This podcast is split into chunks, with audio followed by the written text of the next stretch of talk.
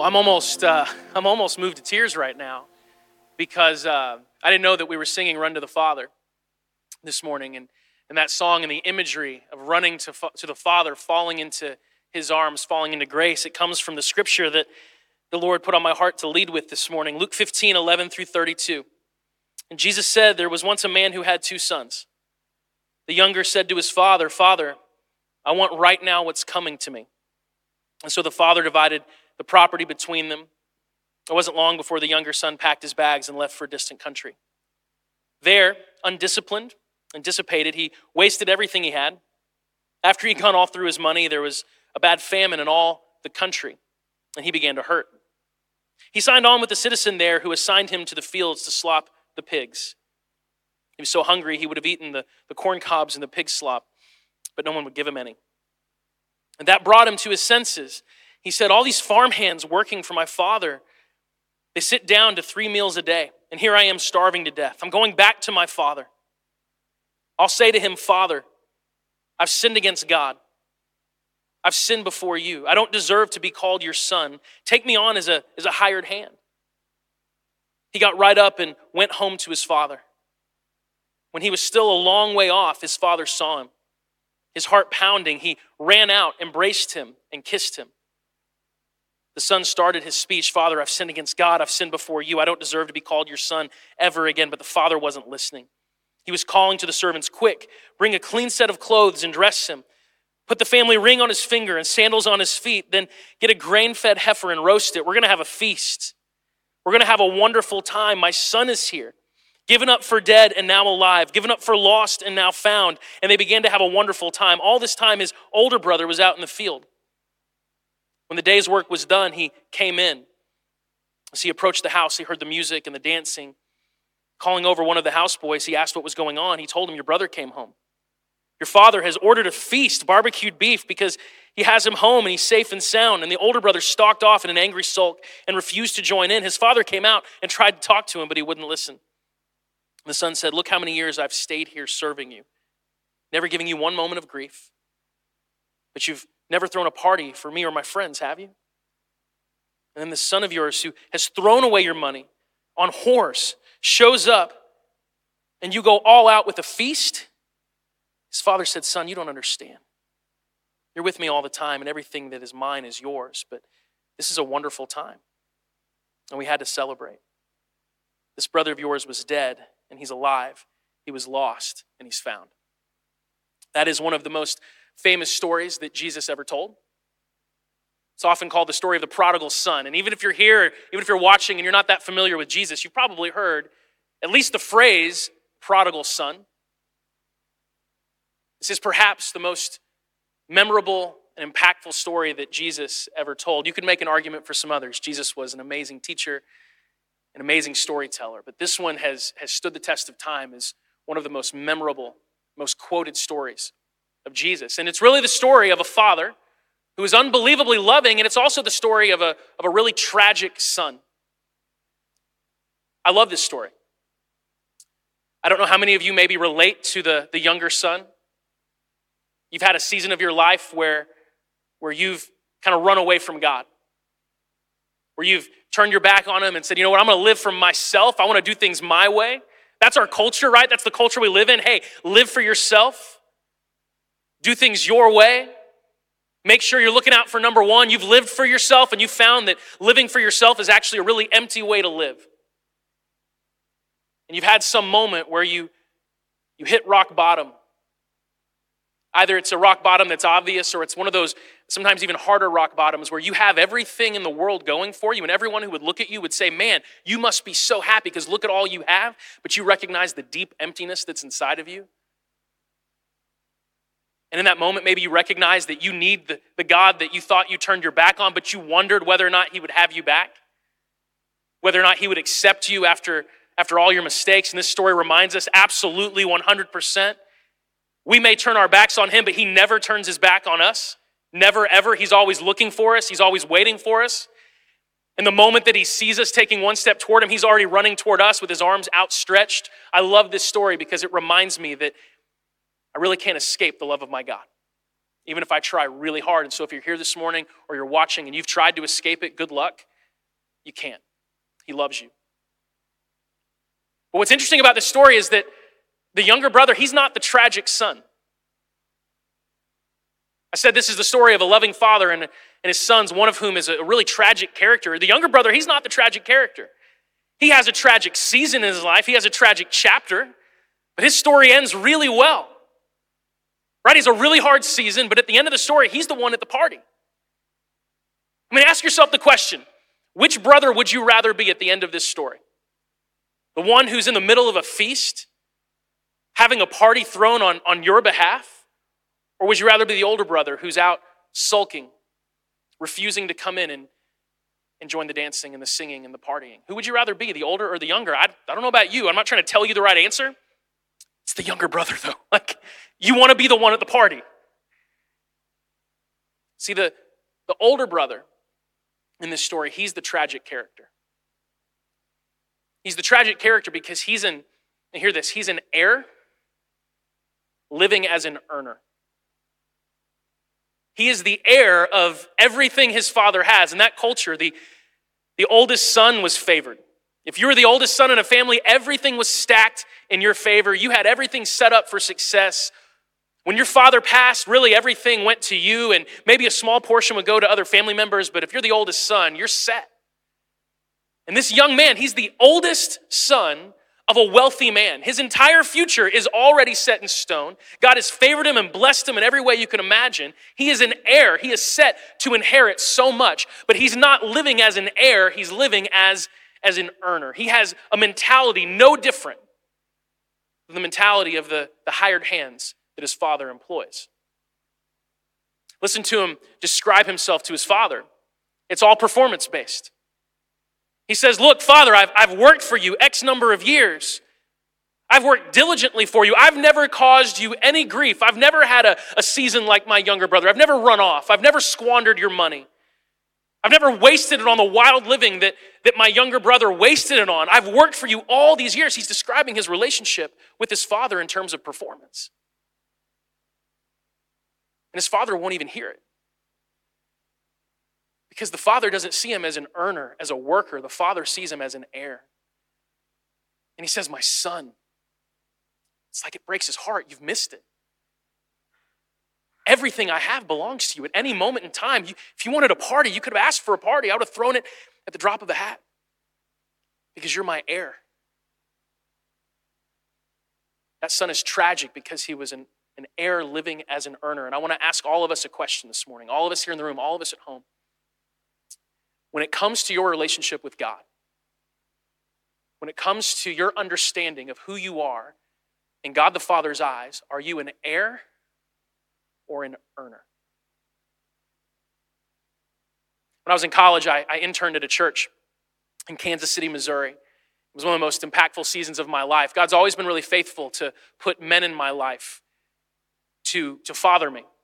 Both my my biological father, but also other men that he's put in different seasons of my life who have just poured into me, challenged me, helped me grow. And at this particular time, there was a man named Roy who was pastor of the church that I was at. And Roy was, was really good at challenging me. And he really recognized holdups that I had in my relationship with God. And he asked me when I was in college, Justin, do you believe you're an earner or an heir? And I knew the right answer. You know, if you go to a church that actually preaches the good news that Jesus came for us and loves us, like if you're here this morning and you've never heard the good news, here's what it is. It doesn't matter what you've done, where you've been, who you are. Doesn't matter what your, your biggest mistakes are, those don't define you. What defines you is the undeniable love that God the Father has for you and the fact that He's given everything to know you. He gave His Son to die on the cross so that you could have a relationship with Him. That's good news. And if you've grown up in a church that preaches that, you know the answer. I knew the right answer. I'm clearly an heir. I can point to the scriptures, but in my heart of hearts, I lived as an earner. I defined my relationship with God based on performance. How well have I done this past week, this past month? I saw the way God saw me in direct relation to how well I was performing at the time. And what that created in me was a very insecure understanding of my relationship with God because I always felt like I was operating from a deficit. I don't know if you've ever been in a relationship before where you feel like you're operating from a deficit.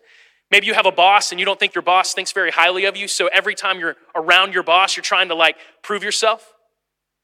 You feel so insecure. Maybe you've been in a relationship, a romantic relationship, maybe, where you feel like you're operating from a deficit. Like this person doesn't think you're enough.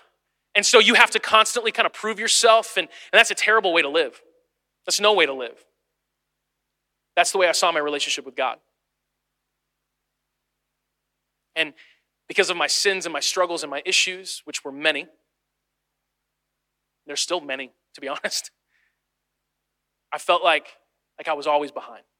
And I had this incredibly insecure footing when it came to where I stood with the Lord. But, but none of that was actually true. See, I was an earner in my mind, when in reality, we are all heirs. Are you an earner or an heir? That's the question I want to, to run through your mind this morning. Let that reframe your understanding of who you are and who God is. For some context, we're going through the book of Romans right now. We're in a series called It Depends. We're going through Romans chapter 4. Specifically, if you're new, Romans is a letter in the New Testament. It's maybe the most impactful document that's ever been written in terms of our faith. You can make that case for a few different uh, documents in Scripture, but the book of Romans is maybe the most comprehensive explanation of who Jesus is, why he came, what he accomplished, what it means for us, how we can live in response to it. And Romans is very deep and it's very dense, and it's one of those books that if you read it in one sitting, you're probably going to go, Whoa, that was a lot. And so we're kind of going through it slowly, coming up for air every once in a while, taking a break. And right now we're in Romans 4, and we're calling this series It Depends based on Romans chapter 4, verse 16. And this is the, uh, the English Standard Version. It just says, uh, For it depends on faith. It just says it depends on. That very simple statement. I can see they've got way more scripture behind me than that. That's for later. Uh, Romans 4.16 just says it depends on faith. You might ask yourself, what depends on faith? What is it? It is everything. It's everything. It's, it's who you are in God's eyes. It's, it's your standing with Him. It's the relationship that you have with Him. It, it depends on faith. The simple act of, of putting your trust in Jesus and believing in Him. That opens up an entire relationship for, for, with God for you that changes everything. It's a game changer, and all you have to do is believe. Everything just depends on faith. If you open up the New Testament and you read the number of times that, that verses say through faith, by faith, because we believe, you'd almost lose count because constantly we're reminded that this relationship we have with God, it's not performance based, it's faith based. It depends on faith. Last week, we did sort of a crash course on what faith is. Looked at the life of a man named Abraham, who's talked about a lot in Romans chapter 4. If you weren't here, I encourage you to listen to it. Listen on the mobile app, go to hishands.online, Spotify, however you want to, because it was a really, really interesting exploration of who Abraham was and what he teaches us about faith. But today we're going to keep reading. I'm going to read uh, Romans 4, verses 3 through 12. It says, For the scriptures tell us Abraham believed God and God counted him as righteous because of his faith. When people work, their wages are not a gift, but something they have earned. But people are counted righteous not because of their work. Hear that, not because of, of our work, not what we earn, but because of their faith in God who forgives sinners. David also spoke of this when he described the happiness of those who are declared righteous without working for it. Oh, what joy for those whose disobedience is forgiven. Anyone here ever have your disobedience forgiven by God and you recognize that? That's exciting, right? It's exciting when your disobedience is forgiven. I know that because I have four kids and they know what it feels like for their disobedience not to be forgiven sometimes. And, uh, you know, it's exciting when you get away with it. It says, Yes, what joy for those whose record the Lord has cleared of sin. Now, is this blessing only for the Jews? Paul was a Jewish man. Or is it also for uncircumcised Gentiles? Embrace yourself. There's going to be a lot of discussion of circumcision in the next few minutes, and that's uh, no one's favorite subject, okay? Well, we have been saying that Abraham was counted as righteous of God because of his faith. But how did this happen? Was he counted as righteous only after he was circumcised? Or was it before he was circumcised? Clearly, God accepted Abraham before he was circumcised. Circumcision was a sign that Abraham already had faith and that God had already accepted him and declared him to be righteous even before he was circumcised. Someone keep track of, of the number of times it says circumcised. So Abraham is the spiritual father of those who have faith, but have not been circumcised. They're counted as righteous because of their faith. And Abraham is also the spiritual father of those who have been circumcised, but only if they have the same kind of faith Abraham had before he was, one more time, circumcised. There's a stand up comedian that uh, made a joke once about how the challenges in the Bible really ramp up in difficulty. The first one God gives is not to eat an apple. Then it's build me a boat. And then it's circumcision. And you got to feel for Abraham because he's like, you know, the comedian makes the joke, could I, could I just build you two boats instead? Can we work out that deal? Like, I'll never eat an apple again for the rest of my life. You know, it wasn't really an apple, we don't know, but either way. Here's what you have to understand this is where Paul's coming from. Paul's a Jewish man. And in the Jewish culture, circumcision was something that was really unique to the Jews. And it was this, this outward sign that they belonged to God. It was a, a sign of a covenant that God had made with Abraham. And, and in their line of thinking, because I am circumcised, God is good with me. I have I've done what God has said to do, and because I have performed and, and I'm part of the Jewish faith, and circumcision proves that, it's good. That's the way they saw God as, as operating all the time. It, it was you do this, and then God will accept you. If you perform, then God will, will receive you and accept you. And Paul's trying to debunk this. He's trying to get them to think differently. He's saying, look, that's not the way it works with God. Because, because God accepted Abraham, loved Abraham, made promises to Abraham long before circumcision was a thing. He made those promises to Abraham, by the way, before Abraham had done anything. God gives us gifts based on his love for us, his passion for us. He blesses us because he wants to. But we receive those gifts by faith. Hear this it's not even that we put our faith in God and then that impresses God and He's like, okay, now I'm going to bless you because I see your faith. Now, faith turns into blessing, but it's that we receive the blessings of God by faith. He's giving all the time. God is a God who blesses.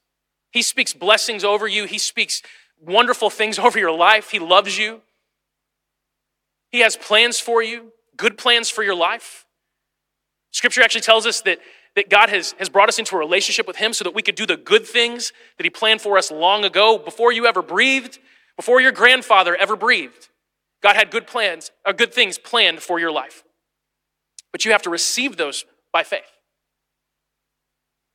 And Paul's trying to, to completely dismantle this idea that that God only responds to our obedience, that we are earners of His goodness. Are we, are we earners? Is God's love for us and acceptance of us, is it wages earned or is it a gift given that we receive by faith? Paul is saying you're not an earner, you're an heir. And we see this language, this language many other times in Scripture. Ephesians 2 8. God saved you by his grace when you what? Believed. Right? Not when you gave 10% of your income.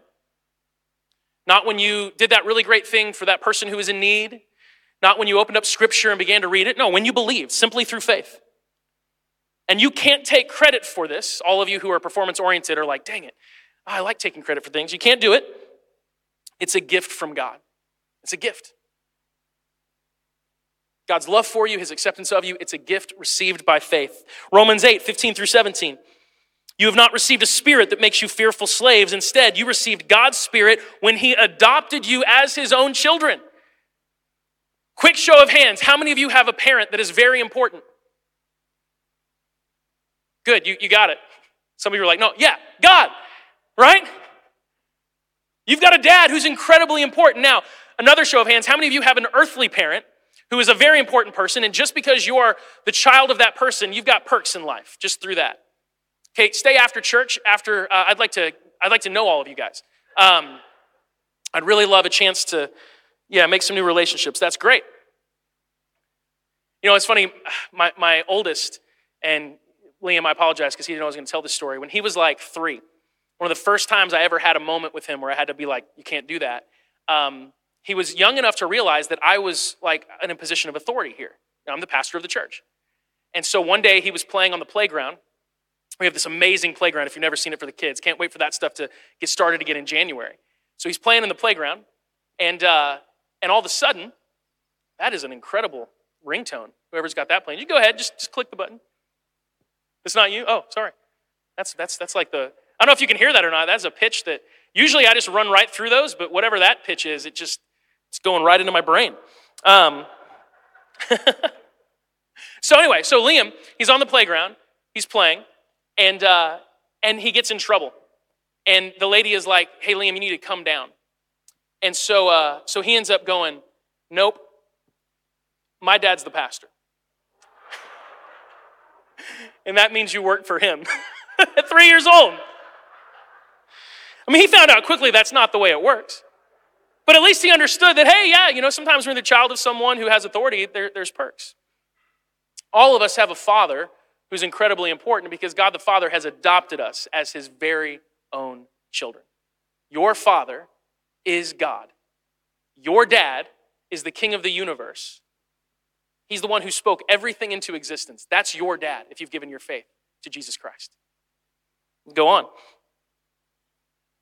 He says that his spirit, or he adopts us as children. Now we get to call him Abba Father. That's a very intimate term. And then it says, for his spirit joins with our spirit to affirm that we are God's children. And since we are his children, we are his heirs. In fact, together with Christ, we are heirs of God's glory. But if we're to share his glory, we must also share his suffering, okay? So it uses this language of, of being heirs. I actually want to read verse 17 in the NIV. It says, Now, if we are children, then we are heirs, heirs of God, and co heirs with Christ.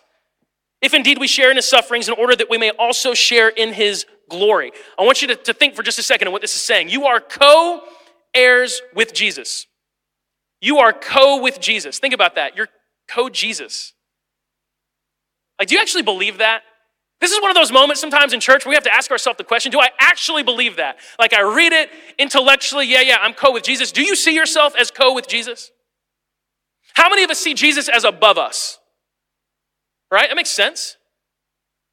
How many of us believe that, that through some miracle, through some incredible act of just divine love, that we've been elevated beyond our station and we are now co with Jesus? Do you really believe that in your heart?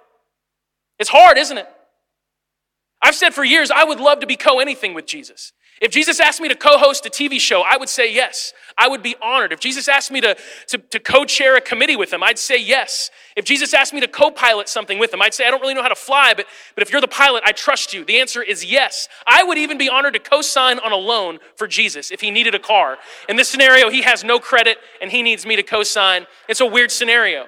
But I would be honored to be co anything with Jesus co anything with Jesus. If I was a co worker with Jesus, I would be honored, but I'm not a co worker. You're not a co worker. You're a co heir with Jesus Christ, the King of the universe, the Alpha, the Omega, the first, the last. You're a co heir with Jesus.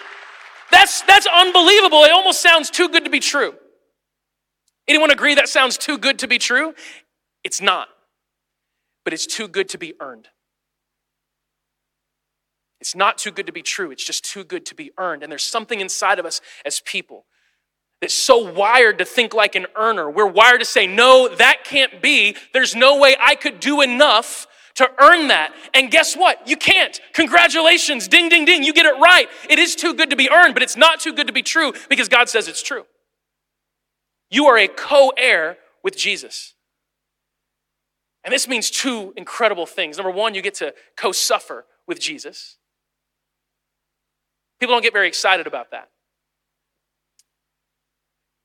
It's interesting, the Apostle Paul, who wrote Romans, he actually was excited about suffering for Jesus. It's almost like the way Paul lived his life. Anything that he could do that, that gave him more in common with Jesus, he was happy about. And Jesus was really honest with us that sometimes we would suffer simply for obeying him, simply for being his followers. In fact, he says it really clearly in John 15. He said, If the world hates you, remember that it hated me first. The world would love you as one of its own if you belong to it, but you are no longer part of the world. I chose you to come out of the world, so it hates you. Do you remember what I told you? A slave is not greater than the master. Since they persecuted me, naturally they will persecute you. And if they had listened to me, they would listen to you. They will do all of this because of me, for they have rejected the one who sent me. Look, sometimes as Jesus followers, we suffer. We're blessed in America that our suffering tends to be much milder than most of the suffering that has existed in the world right now for Christians. Christians are by far, it's not even close, the number one most persecuted people of faith in the world. You can look up statistics on it, it'll blow you away as someone who lives in America. We often feel persecuted for things that really aren't persecution. But we live with the reality that following Jesus means that sometimes people will just judge us, think things about us, dis- dis- dis- discount everything that we say.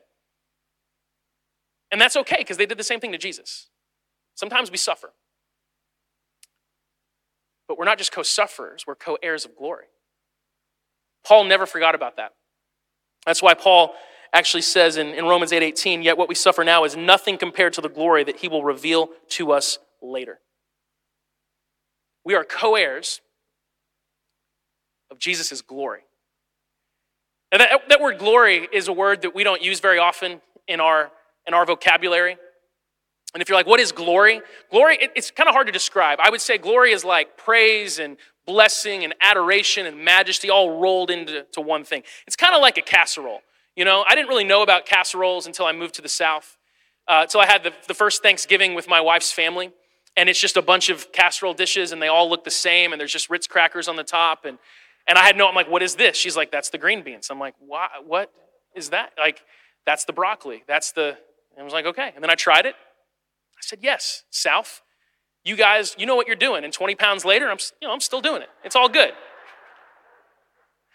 Us Northerners, we need, eh, we need everything separate. You know, it's like we, you guys just put it all together, put some, some cream and some butter on top, and like, let's do that. And that's awesome. Glory, it's like a casserole. Okay, that's what I'm trying to say. It's like all these good things baked together.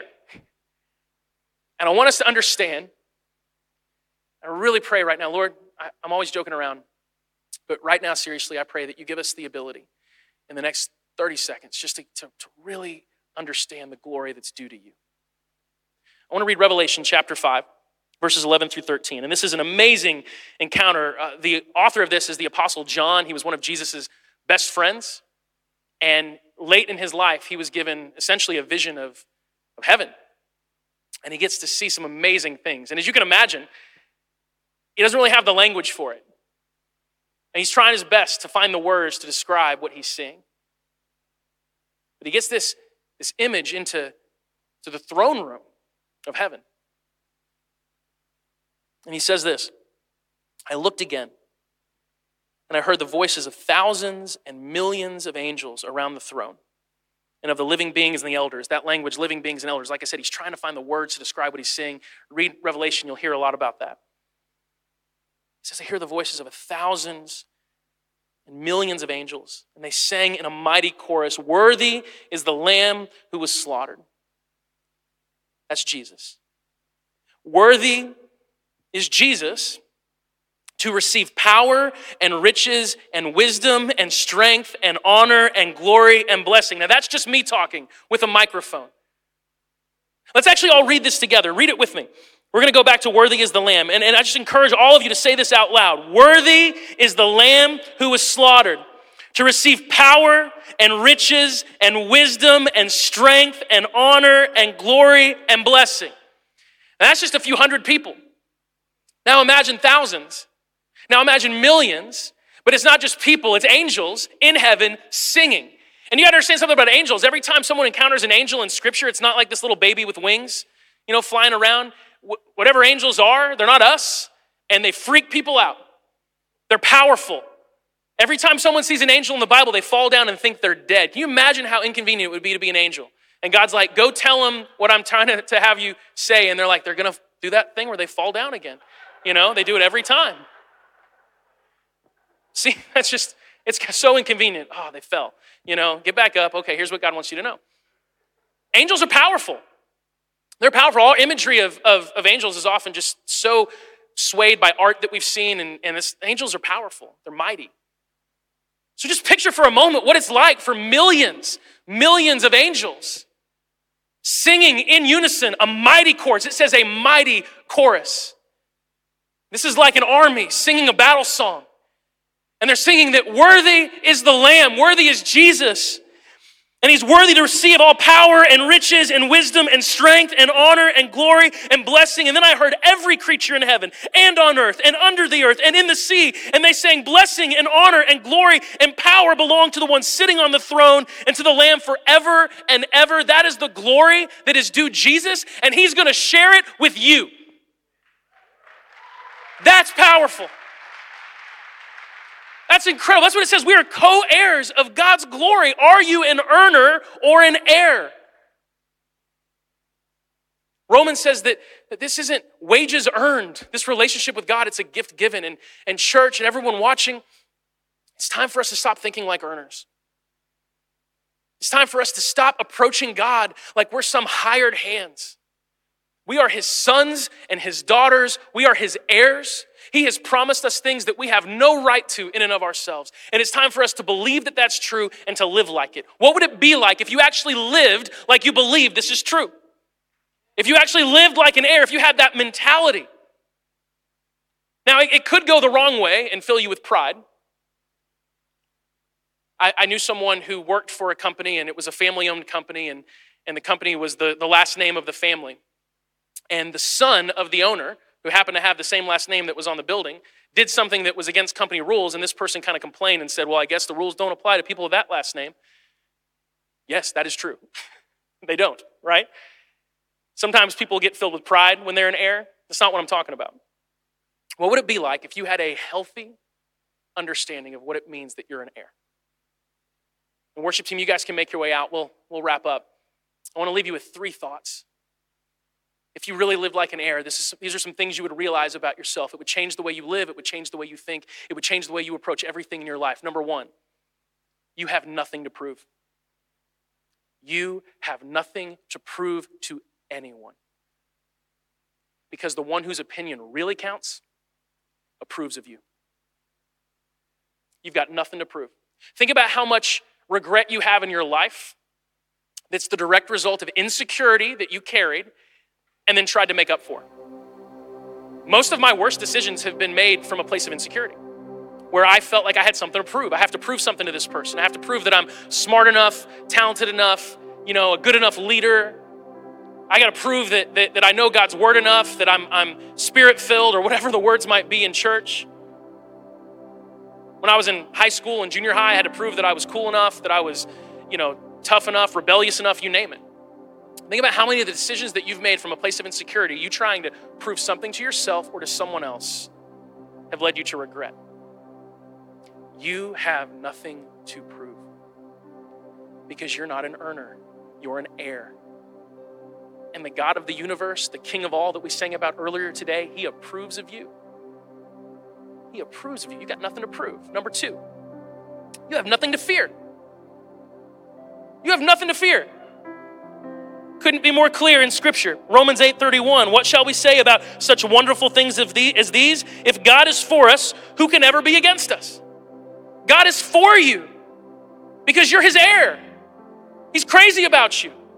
He's got your back. He's with you. Scripture says he goes before us and he's behind us.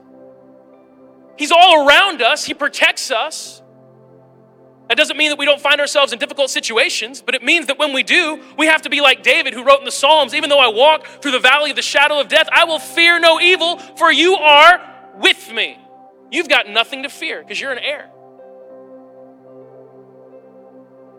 You're not an earner, you're not expendable, you're an heir. You have nothing to fear. And number three, you have nothing to hide. You've got nothing to hide. You have no need to, to keep anything from God, to hold anything back out of some type of, of shame. And we see that in the story of the prodigal, that younger brother who runs away. Before he comes back to the father and is embraced, he, he almost feels like he, he can't do it. Father, he's going to be so ashamed of me. He's going to be so disappointed in me. So sometimes we, we have this timidity that's the result of shame. I see this happen all the time in church. I've known people, by the way, that, that, that have been involved here for years and then I just don't see them anymore. And I've bumped into them and I'm like, hey, where have you been? And they're like, oh, I had, I went through a divorce and I just, I don't know. I didn't want to come in and be judged. And look, if you're new to his hands, you, you, you're not going to be judged here. I'm the pastor. I had a 15 year long addiction to pornography. And I'm not judged here. So the, the reality is, this is not a place of judgment. See, I don't have to hide those things. I don't have to hide the worst things about my life because I know who the Father is. And even as a pastor, I want you to hear this, it's not your opinion of me that counts. I love you all, but your opinion of me is not what gives me value. I have a Father. He's the God of the universe. Maybe you've met him. He thinks really highly of me. Not because of my performance, but because of who he says I am. He says, You're my son and he looks at you and he says the same thing You're his daughter, you're his son, he cares about you. So you've got nothing to hide. You, you never have to hold anything back from Him. Sometimes we go through struggles and, and, and, difficult times and we have failures, and you know, we all fail. We all fall short. Sure. But we are the sons and daughters of God. And we can't let shame make us timid and cause us to pull away from God. That's the weird thing about shame. You know, when, when we sin, it's often us that pulls away from God. We think it's God pulling away from us. No, look at the story of Adam and Eve in Scripture. The very first story of people messing up, they messed up, they hid from God. God didn't hide from them, they hid from Him. Hebrews chapter 4, verse 16 says, Now let us come boldly to the throne. Let us come boldly to the throne of our gracious God, where we will receive His mercy, we will find grace and help when we need it most. How are we supposed to come to the throne? Boldly. You know, it's funny, I have an, an office here at the church. And when people make an appointment with me, they'll, they'll knock. Or even the, the other employees here at the church will kind of peek in. Madison just comes in, but that's Madison. I've known him since he was in sixth grade. But most everybody knocks. No, I'm just teasing. Madison knocks too. My kids, they don't knock. The door just flies open, you know? Even at home, Megan and I sometimes we try to have 10, 15 minutes alone. We just try to go in our bedroom and just decompress. And they're, they're like offended that the door is closed, you know? They don't knock gently. It's like they just shake the handle and they're like, this isn't working. Why is this not working? Then it's just pound, pound, pound, pound, pound. That's the way heirs think. They think they have a right to our attention. And you know what? They do. You have a right, a God given right to his attention. He listens to you. You have his ear. You don't have to timidly approach him. You don't have to say, ah, but you know, I haven't, I haven't gone to church very much this year. And I mean, you know, like they have online now. And so sometimes I say I'm going to watch it online. I really don't watch it online. I just kind of like skim through it, whatever. But God, I haven't, I haven't been doing what you've, I just, I need you, but I don't know if I, no, that's not how you approach God. You just barge in. And he's like, Yes, it's you. It's my son. It's my daughter, my heir. Come here. Tell me what you need. Tell me how I can help you. That's the love he has for you. You have nothing to hide, you have nothing to fear, you have nothing to prove because you're not an earner, you're an heir. And if you don't know Jesus, let me add one more you've got nothing to lose. Look around at the world. No one knows what they're doing. No one has any idea. Everyone's clueless. Even our government leaders are like, I don't know. You know? This year has taught me, oh, they're just, bless their hearts, they're trying, but they're clueless. So, what else can you put your faith into? You've got nothing to lose. You put your faith in Jesus, He will not let you down. He won't lie to you, He won't tell you something's easier than it is. He's really honest. He will be there for you every step of the way because when you give your life to Him, you are no longer an earner, you are an heir. And I want to encourage you if you haven't made that decision to do it right now. Even if you're watching from home, do it right now. You just pray in your heart. You say, Jesus, I'm yours. I believe. I don't want to be an earner. I'm tired of trying to win your approval. I recognize that you love me. I just want to accept it. And those of you that have accepted it in the past, but you've let that earner mentality seep back in, no, be done with that today. You're an heir. This is not wages earned, it's a gift given. And I would encourage you and challenge you that if you haven't stepped forward and received that and accepted that and embraced that yet, you do that. One of the ways that we do that is something called baptism. And right now we've got some people getting baptized. All right? Now, I, uh, I want to ask you today that stick around after baptism. So I've got a few quick things I want to talk to you about before we, we head out. But right now, I want us to transition to some amazing people who are going to go all in with Jesus, give their whole hearts to Him. And Daniel, you guys can make your way out. Go ahead and get in the tank. Let's hear it, by the way, for Daniel and for, uh, for Kara and for Jerica.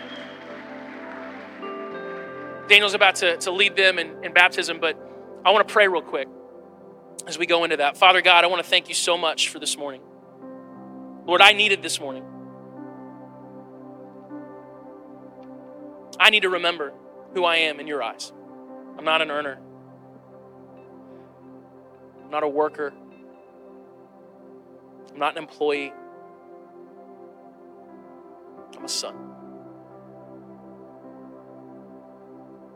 I'm a son. Spirit, I pray right now that you would speak directly to the hearts of every person in this room, every person that's watching.